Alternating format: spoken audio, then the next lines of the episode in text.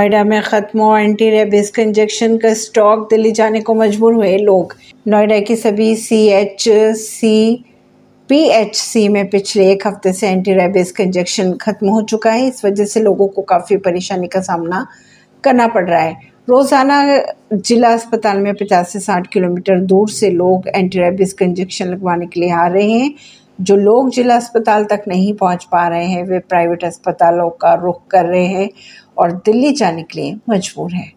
परवीन सिंह, नई दिल्ली से।